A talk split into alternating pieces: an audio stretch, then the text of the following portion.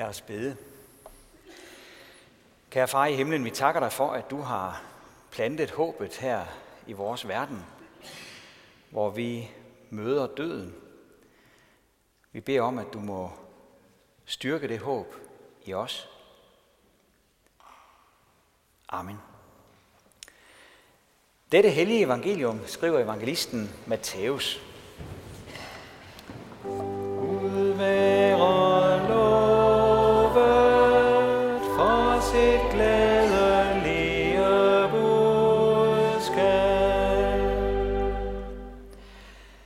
Da Jesus så skarne, gik han op på bjerget og satte sig, og hans disciple kom hen til ham. Og han tog til ord og lærte dem. Salige er de fattige i ånden, for himmeriget er deres. Salige er de, som sørger, for de skal trøstes. Salige er de sagtmodige, for de skal arve jorden. Salige er de, som hungrer og tørster efter retfærdigheden, for de skal mættes. Salige er de barmhjertige, for de skal møde barmhjertighed. Salige er de rene af hjertet, for de skal se Gud. Salige er de, som stifter fred, for de skal kaldes Guds børn. Salige er de, som forfølges på grund af retfærdighed, for himmeriget er deres. Salige er I, når man på grund af mig håner jer og forfølger jer og lyver jer alt muligt ondt på. Fryd jer og glæd jer, for jeres løn er stor i himlene. Således har man også forfulgt profeterne før jer. Amen.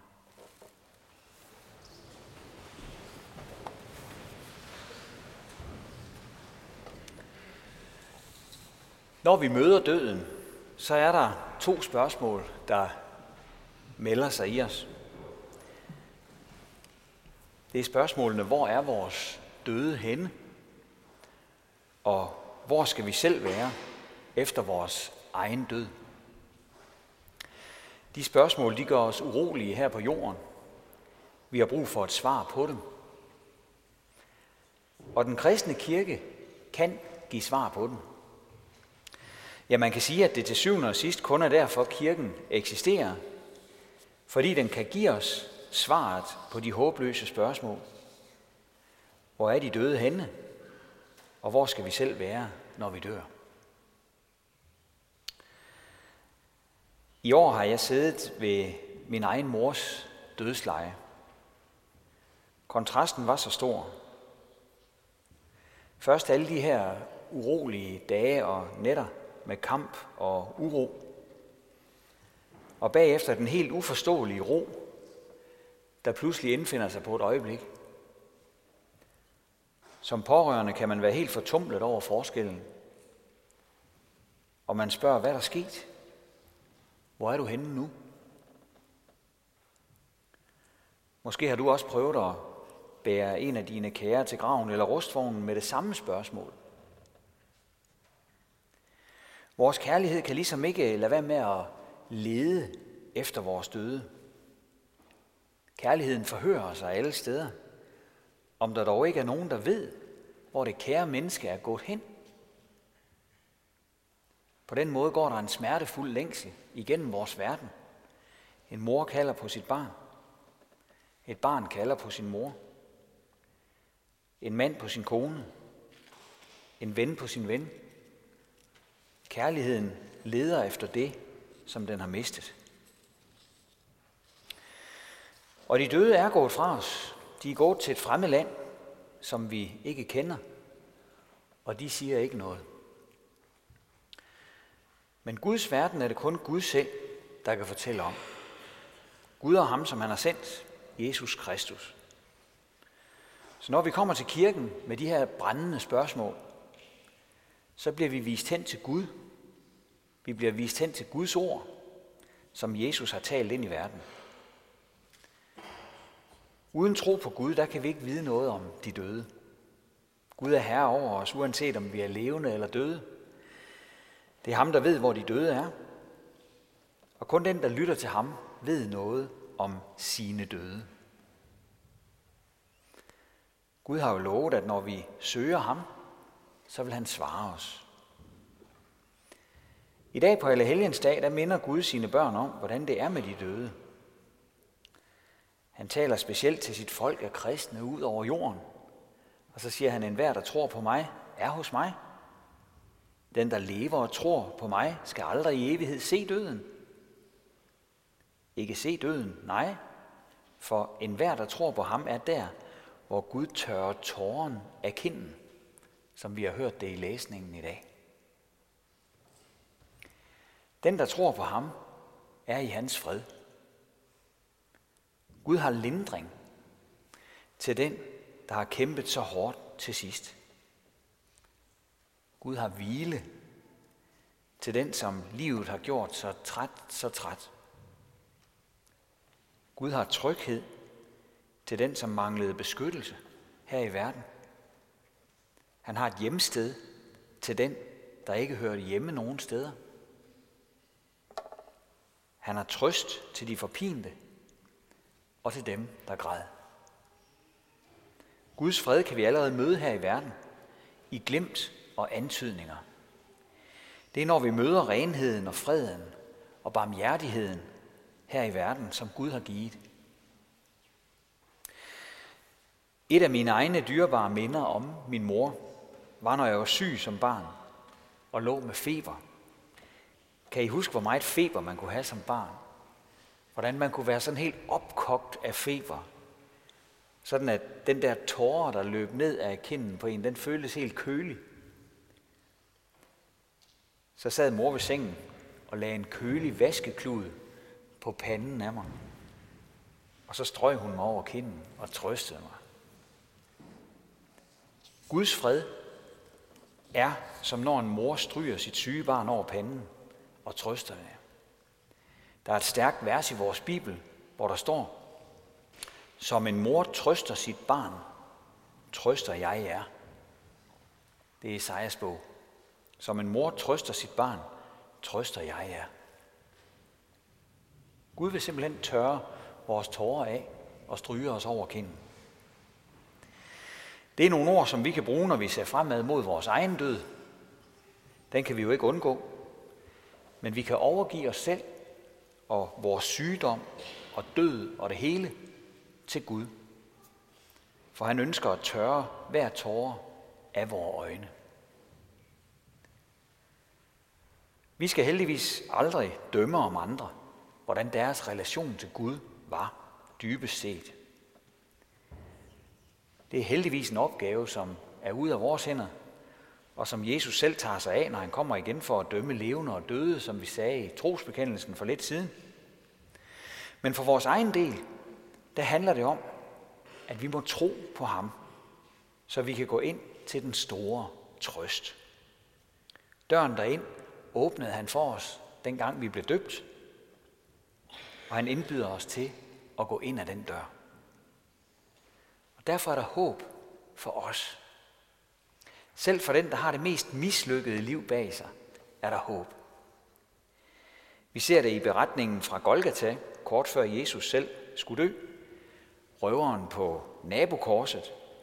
Han erkendte sin mislykkethed og vendte sig til Jesus og sagde, Jesus, husk mig, når du kommer i dit rige.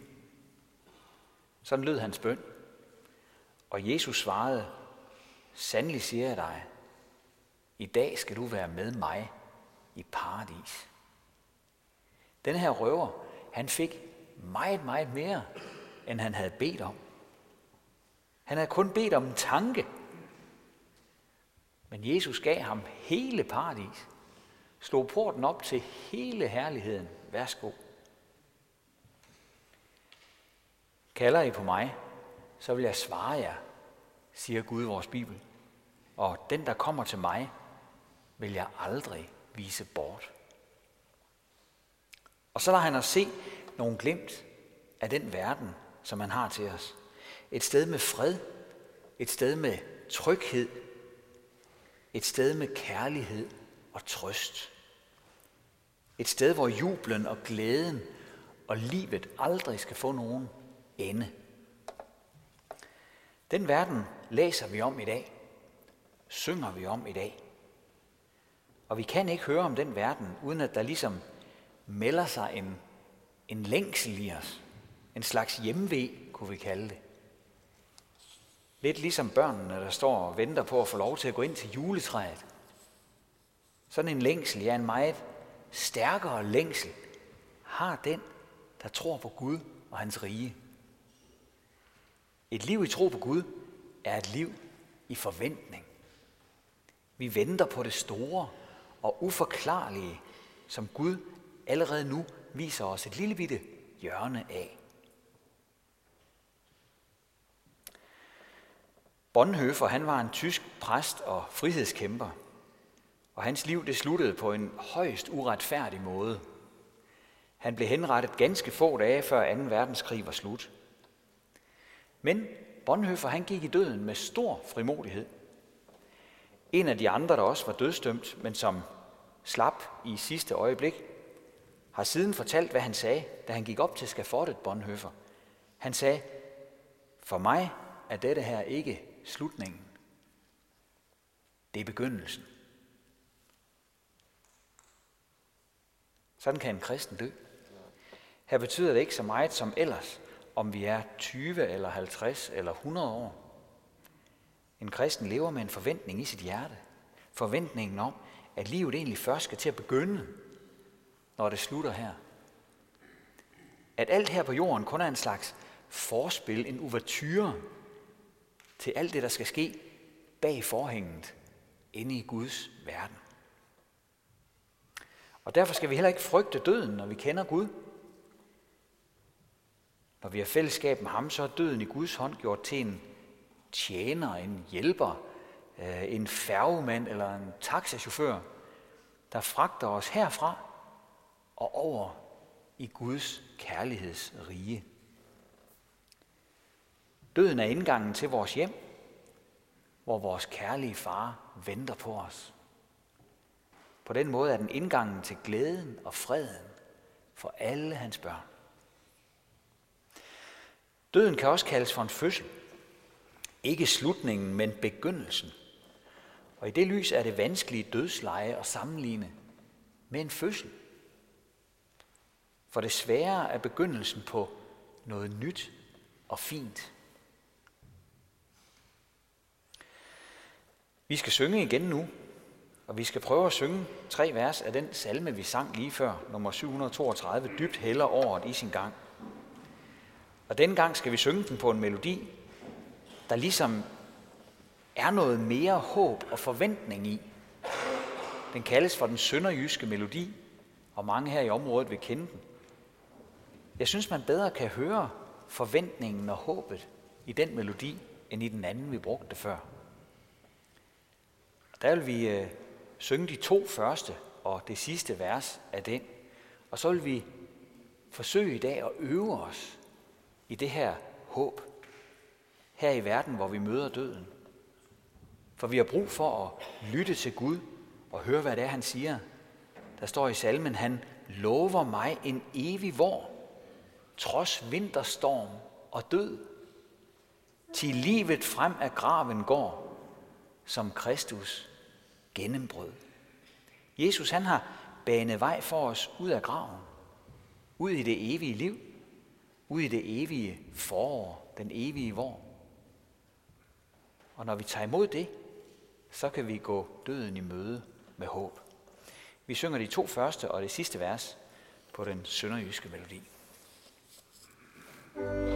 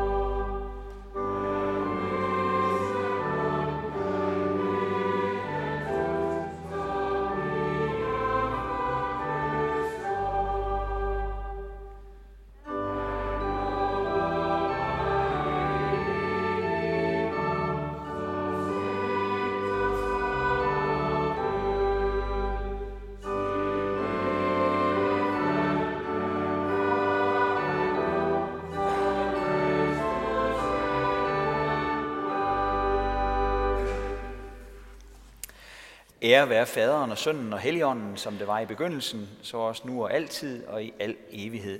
Amen. Og lad os rejse